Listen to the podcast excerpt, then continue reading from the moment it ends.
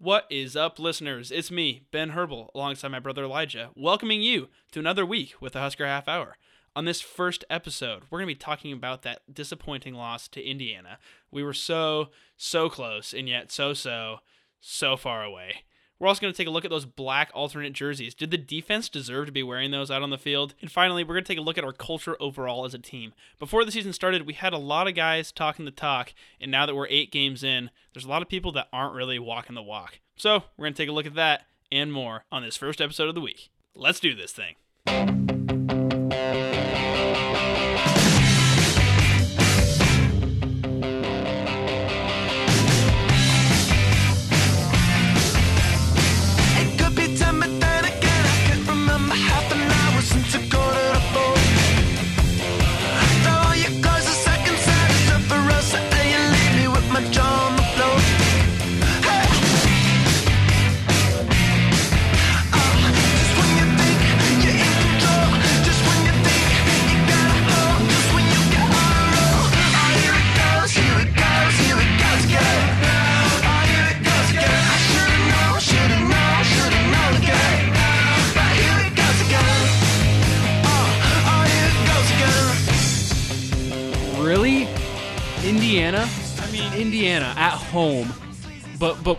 Wait, wait.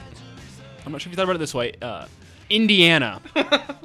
Elijah, they had Vegas gave it to them. Indiana should never be favored Nebraska did uh, it eventually moved uh, by the end of the week and right before game time Nebraska was favored. oh, in really? that game. Just barely. Uh, by two and a half, I think. That's because all the Husker fans got on and started started changing changing this out that we were uh, we're such diehard fans that we will change the Vegas odds single Yeah, because there were so many bets coming in that Vegas is like, okay, that means we can change this line and we can make more money. so uh, Nebraska can't do that, but uh, Indiana. Indiana.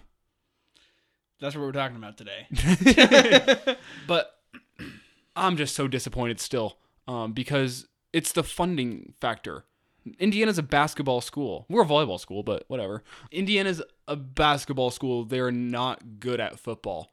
And okay, Tom Allen, good coach. Um, he game planned really well for Nebraska. Indiana fans are saying that this is the this is the turnaround for Indiana. Tom Allen's taking them places. He's the coach for Indiana.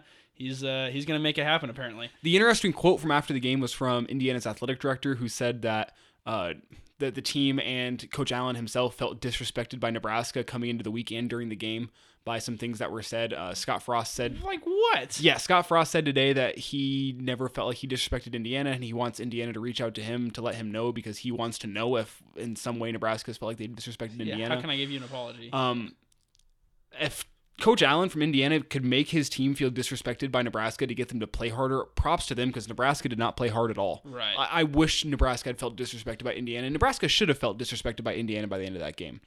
When Indiana went up 38 to nothing, uh, their running back was in the end zone throwing the bones and then putting him to sleep. Sleep, yeah. Yeah. How that's disrespectful. As a black shirt who's wearing a black jersey to see that, you should take some pride in yourself and and figure it out, dude. Take away the black shirts at that point. I tweeted this from the from the uh, Yeah. the account, but take oh, a- oh, shameless plug. Husker Yeah. Half Hour on Twitter.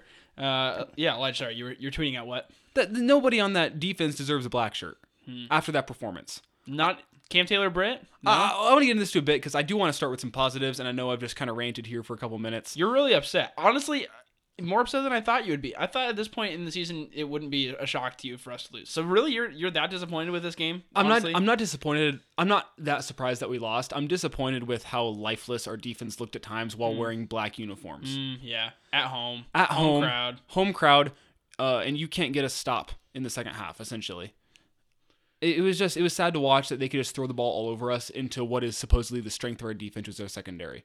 We couldn't get a pass rush, but we I, I want I want to talk about that in a second because Okay, okay. it is important to get some positives away first because I don't want to make it seem like this is the most negative game in the world. It's not. I'm Right. disappointed we lost, but we did see some good things from the offense. Uh, in fact, according to the athletic department, this is a tweet that I saw from uh, Dan Corey, who's Kale KLKN, I believe, Channel 8, yeah. And uh, he said that Nebraska offense was 20 of 23 through the air, um, with a one wide receiver, J.D. Spielman was one for one, and then with a second string quarterback and Noah Vedral and a third string uh, quarterback in Luke McCaffrey. That's a 86.9% completion percentage, which is a school record. The efficiency was nice. The offense was was humming, to be honest with you. Um, and an interesting stat I saw from the game was that we did have uh, a 52.1% success rate uh, against Illinois with our plays, and that has dropped to below 50% in uh, in all games since Illinois. We've been below 50% on sex- success rate for offense, and uh, Sex rate. uh, but against Indiana on Saturday, Nebraska posted a 52.7% success rate. And uh, with Noah Vedral in, it was 48.8%. With Luke McCaffrey in, our play success rate was 58.1%. That's success rate is measured by what? success rate just means that the play works as intended. So if it's uh, a passing play, a positive passing play is a success. Uh, a rush for I think more than two yards is a success. Um, and I think it, it can also be a failure. Uh, say you run the ball and uh, the running back has to completely res- reverse field because the the hole is empty and you still end up getting ten yards out of it. That goes down as a, a successful play. What just happens, just, just what happens for, whenever we're kneeling? Uh, that does If we kneel three in. times in a row, come on. That's success. That's a success, baby. Uh, and that Ben is making a good point about just how metrics can sometimes prove your point. But I think whenever you do go watch that game, it felt like the most success we've had on offense since Minnesota, which is a positive. Uh, we couldn't always convert, um, and. Especially penalties in, in the key moments. in the key moments in the red zone. We missed a field goal, uh, and that was after Oh. that was after we picked up a fourth and one, but it got called back because of an illegal formation. Right. And Scott Frost said after the game, and then again in today's Monday press conferences, that he saw mistakes on the field on Saturday that he hadn't seen since the first couple games of last year. Whenever we had all the issues, whenever we led the nation in penalty yards pretty much, and Scott Frost called us the most undisciplined team in the country. He said he was experiencing and seeing some of those same mistakes coming back to life. And I think that's proven with a, a 58% success rate on your plays. Whenever you have a 58% success rate and you only put up 31 points, uh, and that's against a defense that allowed an average success rate of 35.7% on the year. Indiana's defense allowed success rate of plays of 35.7%. so Nebraska was operating. Nebraska very was operating very efficiently on offense, and it came down to mistakes in key moments that held them back, and just lack of execution Mm-hmm. at times. When, whenever it, the the moments felt vital, it felt like Indiana would convert on third and fourth down. It felt like Nebraska would shoot themselves in the foot on third and fourth down. We'd have to punt. Speaking of allowing Indiana to to convert third and fourth downs, um, Darrion Daniels felt like Monday and Tuesday practices were really efficient, focused practices, and he said the practice on Wednesday dropped off. There wasn't as much focus, and Wednesday was the day that they were um, practicing pass plays and third down plays. Uh, so he felt like they were strong on first and second down because they were focused on Monday, Tuesday, and weak on third down because uh, they had an unfocused practice on Wednesday. That's what they're saying when it, we have to have a, a good day of practice, a focused day of practice every single day of the week, right? In in one day you let it slide, uh, pregame warmups you let it slide, and that can cost you the game. Yeah, and honestly, what I saw from the offense was about some of the only positives. I think our, our run defense also played really well, um, and that's about the extent for positives. As a whole, though, our offense appeared to have life again. Yeah. uh, because we were avoiding uh, making our offensive line block essentially. A lot of rollouts for our quarterbacks, a lot of outside zone plays. Uh, but we, we can't ignore the elephant in the room, and that's just how poorly our defense played all day. Right. Uh, there. Elijah, what? How did you feel overall about McCaffrey's play in the game?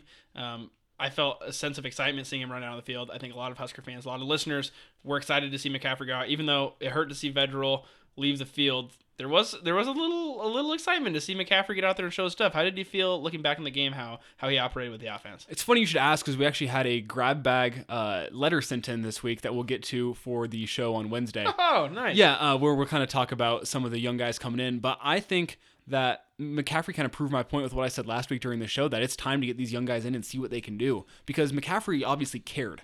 After his touchdown pass to Kanawai Noa, he was the first guy or second guy there mm-hmm. who was hitting him on the helmet and all excited. And it- it's the passion and it shows. Mm-hmm. Luke McCaffrey wanted to go out there and win that game, and Wanted he to be on the field. He, Yeah. he didn't just want to go win that game; he wanted to go be the MVP of that game. Right. And I don't see that from enough guys on that offense or on that defense. Mm. Um, but But it's a privilege to be on the field. It's like it's time to just like show your stuff. It's time to compete. It's Exactly. Time to carry the team, bring the intensity. And I don't want to completely detract from our conversation for this Wednesday grab bag. No, yeah, yeah, yeah. Let's leave. And you, you can hear more about uh, what we think there. Uh, Yeah. so tune into that. But let's, get, back, to our point. Yeah. Yeah, back to back to the defense. Let's talk. That's what you were about to say before I cut you off. And that's where I want most of this talk to be because essentially we're playing in black jerseys and the the black shirt tradition was disrespected, I think, on Saturday uh, with how that defense played. Uh, you couldn't stop a pass play. Credit to Indiana. Uh, Nebraska said they came in with a game plan. They were trying to stop the run and make Indiana one dimensional. And instead, Indiana came in with a game plan was almost air raid attack. That they were going to roll with some incompletions and be okay if they could, uh, if they would throw the ball in first down because they wanted to test Nebraska's supposedly strength in their pass defense, and they exploited it. Uh, ben, do you think it was disrespectful for that defense to be wearing the black jerseys and put in a performance like that? to me, it felt like there was little weight in the first place. Like honestly, I think it was a, a cool thing. I think for sure it was disrespectful. We also know that they're not. They aren't really the black. I mean, they, the black shirts have not been the black shirts for a long time. Uh, maybe you could argue Bo Pelini's defenses for a little bit there uh, play with some intensity and swagger of black shirts, but even then, the tradition itself was was pretty weak. The tradition. The tradition of the black shirts is returning to where it once was. If you look at this season, when Frost had the the former black shirts come in and award the black shirt jerseys to uh, the recipients on the starting defense, um, that culture of the black shirts is coming back, and I think that's where the disrespect comes from. Is that it hurts more because the culture is starting to get in the right direction, right? I We, mean, we can see the potential. if this was a couple seasons ago, we wouldn't. This wouldn't even be a conversation, right? It like it's disrespectful to the black shirts because we thought this year it meant something, uh, and it it hasn't. I don't think what we saw on Saturday was any different than the way we've seen da- black shirts disrespected for years. Garrett it just Nelson- hurts more because we're getting there. Garrett Nelson a great quote in postgame. We'll play that here now, uh, where he talks about. Um, he starts it off and says, "I think a lot of black shirts are probably punching holes in the wall right now when they watch that game because of how how much we disrespected their legacy." So take a listen to that. Yeah, um, a lot of former black shirts are probably uh, putting some holes through some walls, but you know I don't blame them. Um, I'm on, I'm kind of on the same level with them right now. Um, disrespectful to them, disrespectful for uh, any former black shirt to put on that performance, and I, you know I put that on myself. And obviously, um, make mistakes, you know, two or three critical mistakes in that game, but uh, you know just it's uh, it's frustrating to wear those jerseys and have that outcome. Obviously, That's good stuff from Garrett Nelson. You love to hear it just because it's someone who understands what the culture is mm-hmm. and understands where it's going, right? And that's why he's a fan favorite. Mm-hmm. It's because he understands and he's trying to change it. He's a person who, when every time he's out in the field, he wants to be an MVP. Mm-hmm. He wants to be the guy who's leading the defense and making the plays. and it hurts because we're moving in the right direction. I think that's like the ultimate point I want to make is that that was a painful game to watch, disrespectful to the black shirts because we're moving in a direction that returns the honor to the black shirts. Uh, I, I do want to read the stats off real quick because Indiana's offense had 455 yards uh, total on the day. Uh, Nebraska's offense had 514. Which, whenever you pull up 514 yards of offense, I think you should score more than 31 points. Personally, uh, and I think that speaks to what we said earlier about Nebraska not being able to uh, finish drives. Uh, felt like kinda- it felt like little mistakes here and there that just killed momentum. yeah, uh, you have a first down run and you get blown up in the backfield, Right. And barely get back to the line of scrimmage. Or no then fum- fumbles on a drive when he shouldn't, and Yeah. sets them up to score. Yeah. you know. Um, I, I do want to say though that uh, Indiana threw the ball for 351 yards on that that Nebraska secondary, who was supposed to be solid, and I don't know if we can place that on the secondary. 27 to 40 for 351 yards. Uh, whenever there is 40 pass attempts, and you can't get a rush on the passer, you, you're really hanging your defense out to dry yeah, uh, especially guys. I mean, Lamar Jackson, DiCaprio, Bootle didn't have their best game, but uh, the pass rushers probably had their worst game of the season on Saturday. They could not get any pressure. There's how many times uh, did you see Ramsey, the quarterback, uh, drop back, go through his first read, go through his second read, get a little bit flustered because he's like, "Oh, I'm about to get sacked," and he looks at his line and realizes, "Oh no, I still have time." okay. And then he looks back up in the pocket, makes his third read, almost gets to his fourth read, and finally makes at that point, the receivers become open because It's there's taken- only so long that the cornerbacks and safeties can can cover a wide receiver. Yeah. Yeah. So I, I want to say that the, the defensive struggles I think were more on the front four Mm-hmm. because whenever you need to start bringing five and six, you're leaving your secondary out to dry even more. You, Mm-hmm. You're compounding the issue. At, at that point, you have to expect to, to get pressure on the quarterback. Doing its job to some degree Mm-hmm. to be able to give your line and outside linebackers, and inside linebackers the chance to get pressure on the quarterback. What scares me is teams have a blueprint now to beat Nebraska this year, Mm. and it, this is not a problem that we can fix this year. Not having a pass rusher isn't a fixable problem this year. Not having somebody who can consistently get after the quarterback Right. is is a problem that teams are going to realize, and they're going to be able to scheme for, and they're going to be able to get yards on us if they just know, oh, they can't sack our quarterback. Mm-hmm. All we have to do is get back there and take a three or five step drop, and wait for receivers to get open. And to me, this stems from a lack of a threat at outside linebacker still. I think Yeah. going into the season, we we, we talked about this. I said that Yeah. you need. I, I remember saying this in our season preview. Was that the thing that scared me most was not having a game wrecker on defense in that mm-hmm. front 7 mm-hmm. and you, you saw that in the game on Saturday. Yeah, I think we thought that it was a weakness going into the season. We thought we might be surprised after the first couple games. Uh, and outside linebacker, Tyrin Ferguson, who else is? Uh, Alex Davis, Tyrin Ferguson, JoJo Domann rushes sometimes. I think JoJo is uh, Caleb Tannor. maybe this is JoJo maybe the strongest threat out of all those guys, or just he has he has maybe more football instinct than the other guys do. And it feels like he he puts in the most effort every single game. Right. Um, but I think just overall underperformance at that position uh, as the season has progressed. Um, to some degree, you can't. I don't know how much blame you can put on the front three. Uh, whenever you've got three down linemen, how much pressure can they bring? Carlos and Khalil were are I mean, Khalil had one sack, but then he also had the issue where he roughed the passer and got his ass chewed on the sideline by Scott Frost. Um, and I don't want to say those guys are part of the problem around here, but you can't go off to your sideline and yell at your coach whenever you have made a mistake. That's the same thing happened to Lamar Jackson last year. He makes a mistake on the field, he goes off and yells at Scott Frost, and he got his ass benched.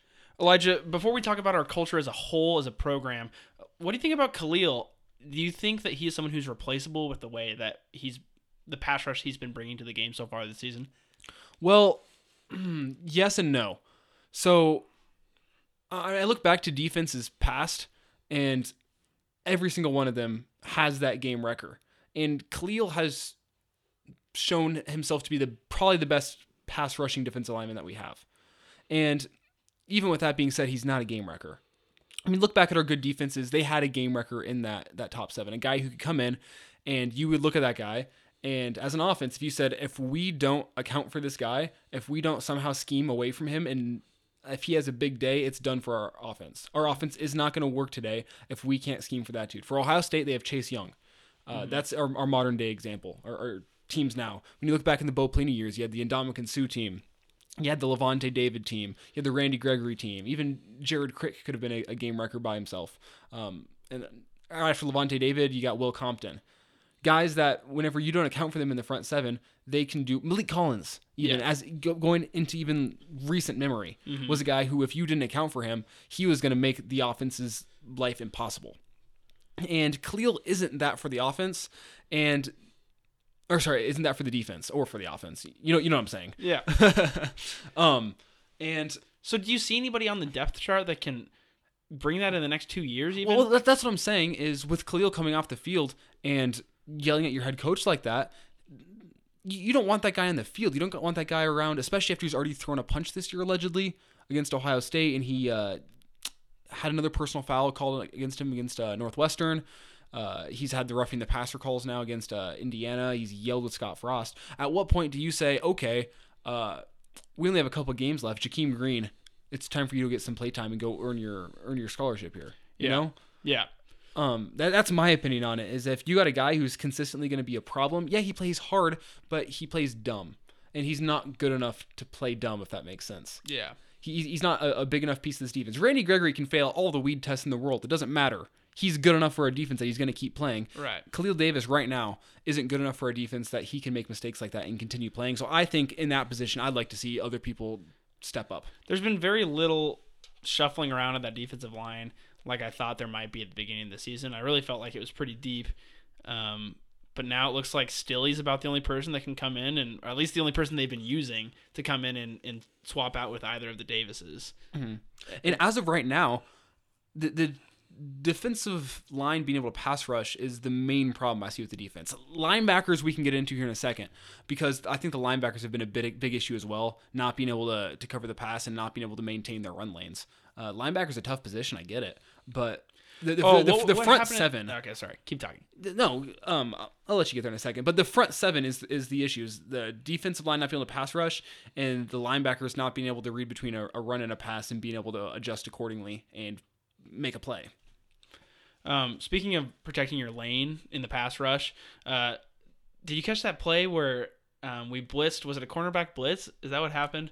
Um, and oh gosh, see, I'm butchering because I can't remember who's actually in on the play. Uh, it's where the quarterback scrambled for a touchdown. Um, Oh, it was the uh, so it was the triple option play. That's what it was. Whenever the quarterback had a touchdown. yeah. So um, I, I watched this play. I actually went in and, and analyzed it. It was the uh, second quarter. Indiana was going right to left on the TV screen, and yes, I'm thinking of a different play. You but think a different going, play? Keep going. Go I'm, I'm thinking of a triple option play where the quarterback walks in untouched. Mm-hmm. He could have legitimately walked. And what happened was, was it's a tough play because everyone on the offensive line crashes down to the right, and it's the running back is to the left of the quarterback in the shotgun, and he's running right as well. And there's also motion coming across the formation. And it was uh, a, zone read type. And what happens is the end crashes down. Garrett Nelson crashes down and follows the running back into the play and he makes a tackle there. And what happens is is that defensive end gets left unblocked, and the tackle who's on that defensive end goes straight up to the linebacker and tries to seal. Right. Because it's that that middle backer's job to flow around, and he gets the uh, the quarterback, and the safety comes down, and he or whoever the secondary guy is, he gets the running back Takes there. the third option. And he gets the third option, yeah. And what happens is Will Honas gets stuck inside and he allows himself to get blocked. So Garrett Nelson crashes down, and then it's a man advantage. You have a quarterback and a running back against one player on the outside. All the quarterback has to do is turn up field as the cornerback plays the running back, and it's an easy touchdown. And, and that's the little things I'm saying with the linebackers not being able to quickly read enough. They get themselves lost in the wash a lot. Um, on RPO action, you get them seeing washed up into the line a lot, and they allow a lot of crossing routes behind them. They've been a liability in the past, and they've been a liability in the run. So uh, you made the argument though that the defensive line not having an inability to put pressure, or the front seven. It, having it puts you in a tough place. Yeah, yeah. Is I, I get it for the linebackers is. You're expected to be covering wide receivers now, and the whenever the, the line can't get there, Mm-hmm. uh, you're now stuck on an island with a wide receiver, and you're going to get beat. Right. And we know with Chinander's defense, uh, it's said a lot that the outside linebacker is the most important position. It's, it's about that playing fast, wreaking havoc. Right. And Darrion Daniels said in the in the post game that not just the outside backers, the whole line as a whole wasn't really playing fast and wreaking havoc because, um, I mean, there, was talk last week uh, on the Husker side is oh why can't the team just come out and say who their starting quarterback is going to be? Why do you need to play all these games? But the defensive line said that uh, they weren't sure if it was going to be Penix coming in and playing quarterback for Indiana or if it was going to be Ramsey. So they came in and they preached not rushing upfield too much, keeping your rush lanes because Penix is a guy where if he's able to break contain, he can be a threat running down the field. Ramsey is not. So the defensive line, according to Darrion Daniels, all week was focused so much on maintaining your rush lanes, keeping the quarterback in the pocket, and making him be a pocket passer. But whenever Ramsey comes out into the field and he is allowed to be a pocket passer, he thrives there. You don't want him to run. So Darrion Daniels said that the the game plan almost wasn't to wreak havoc. The game plan was to let them make mistakes, and it, it didn't work. And you, you can see that in the game with the the lack of pressure we had on him. You'd think that you could make in-game adjustments. Uh, the defense couldn't do it, and that was the story of the game, really. Right. And I think that some of that stems from the inability of the team to, to be focused before the game. Um, Darrion Daniels press conference. Um, this is all across the media. I'm sure there's nobody listening that hasn't heard this, but he had to get after the team a little bit in the warm-ups before the game. Uh, just that people's heads weren't in the right places. There was side chatter. Uh, no one was dialed in. Um, And you, you, you felt like that during the game. It Yeah. felt, it felt like guys in that defense, especially, weren't dialed in. Right. And it's that lack of dialing in that leads to you making the little mistakes. It's uh or even just the attitude that whenever the offense doesn't score a touchdown, the offense goes three and out, the defense has to go on before they want to. Uh, that dialed in attitude of we're going to go out there and play hard, even though I don't want to be on the field right now. I, the offense dropped the ball in this situation. Uh, it's our time to go step up. And, and I think there just doesn't feel like there's a lot of players out there on that field who have the the attitude of going out there and stepping up even whenever their teammates don't do their job all the way, right? Like it's the offensive's job is to get points. I'm sure it's frustrating for the defense when the offense doesn't score.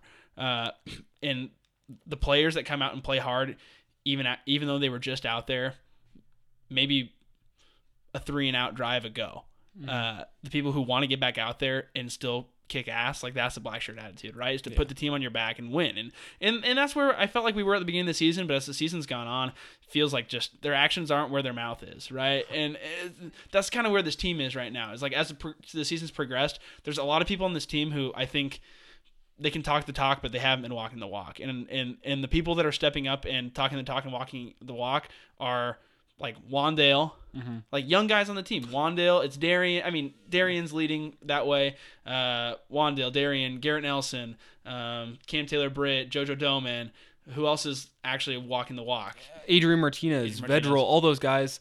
Um, I mean, Wan'Dale especially though, is he played hurt against Indiana. He played like he wasn't hurt. Scott Frost had a great quote on that. Uh, just take a listen here. Wow, do you hear that? Scott Frost said Wan'Dale is the only guy out there, not only guy, but that deserved a black shirt. He deserved to be wearing a black shirt on Saturday, and I, I can only agree.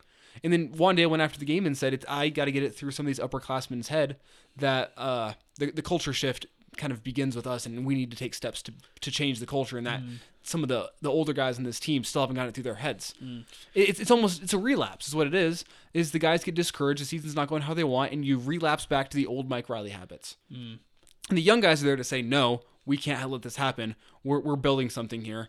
You guys might be gone and graduated by the time it's great, but it, it's starting now. Yeah. And And that's that's the difference between last year's seniors and this year's seniors. Is I think last year's seniors really took it upon themselves to to understand that the turnaround wasn't going to happen in their time, but they were going to leave a foundation. I haven't felt that in the seniors this year quite as much. Uh, I haven't felt like tho- there's guys out there who are going to put in the dirty work to lay the foundation for a team who they might not reap the benefits of it, but they're going to get out there and get after it. You know, I don't see that in the Davis twins yet this year. I don't see that in. I mean, which other seniors do you do you feel that? I, Lamar Jackson, I do. yeah. mhm. Uh, before we go, I know we're getting close on time here. Uh, I do want to let you see some uh, some Lamar Jackson tweets uh, that he has tweeted since the the game on Saturday, and he seems like a guy who is discouraged. Obviously, that season's going, but he's still trying to lead. Uh, he said right after the game, he tweeted, "Horrible game by 21. I fix it. I'll promise." Which I, I think is huge to go take responsibility. He didn't have to. He wasn't in front of press conference or in front of the, the media, in front of a, a press conference saying this. He went on Twitter himself and said, "I know people are disappointed. Uh, I'm sorry. It was a horrible game by me. I'll go fix it."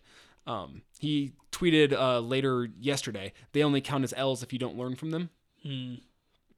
So what he's saying is, it- yeah, it counts as a L, an L on the on the on the schedule, but as a team, as a player myself, I don't want to let this count as a personal L towards me. I'm going to learn from it. I'm going to get better. Right. And the, the last thing uh, he tweeted, which I really liked, was, "I just can't wait to play again. Excited for the bounce back." Which sounds like Lamar Jackson's taking it in stride. He wants to learn from it.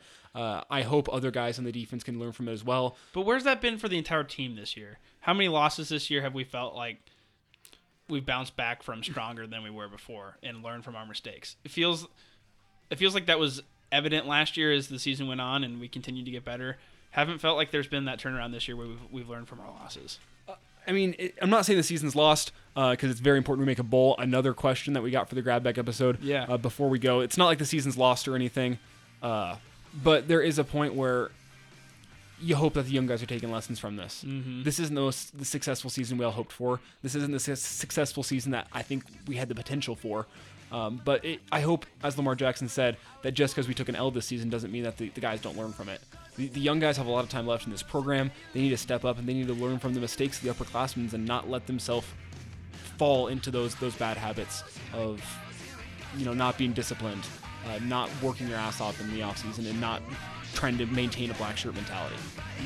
So that's where we'll leave you. Um, bowl still possible. Uh, we'll, we'll talk about that later in the week. So stick with us for that. Uh, again, like, subscribe, follow us on Twitter at Husker Husker Half Half Hour. Subscribe, Spotify, Apple Music, whatever streaming service you like. Thanks for listening this week, guys. Remember to tune in for the grab bag episode coming to you on Wednesday and the preview episode coming later this week. All right. See you later.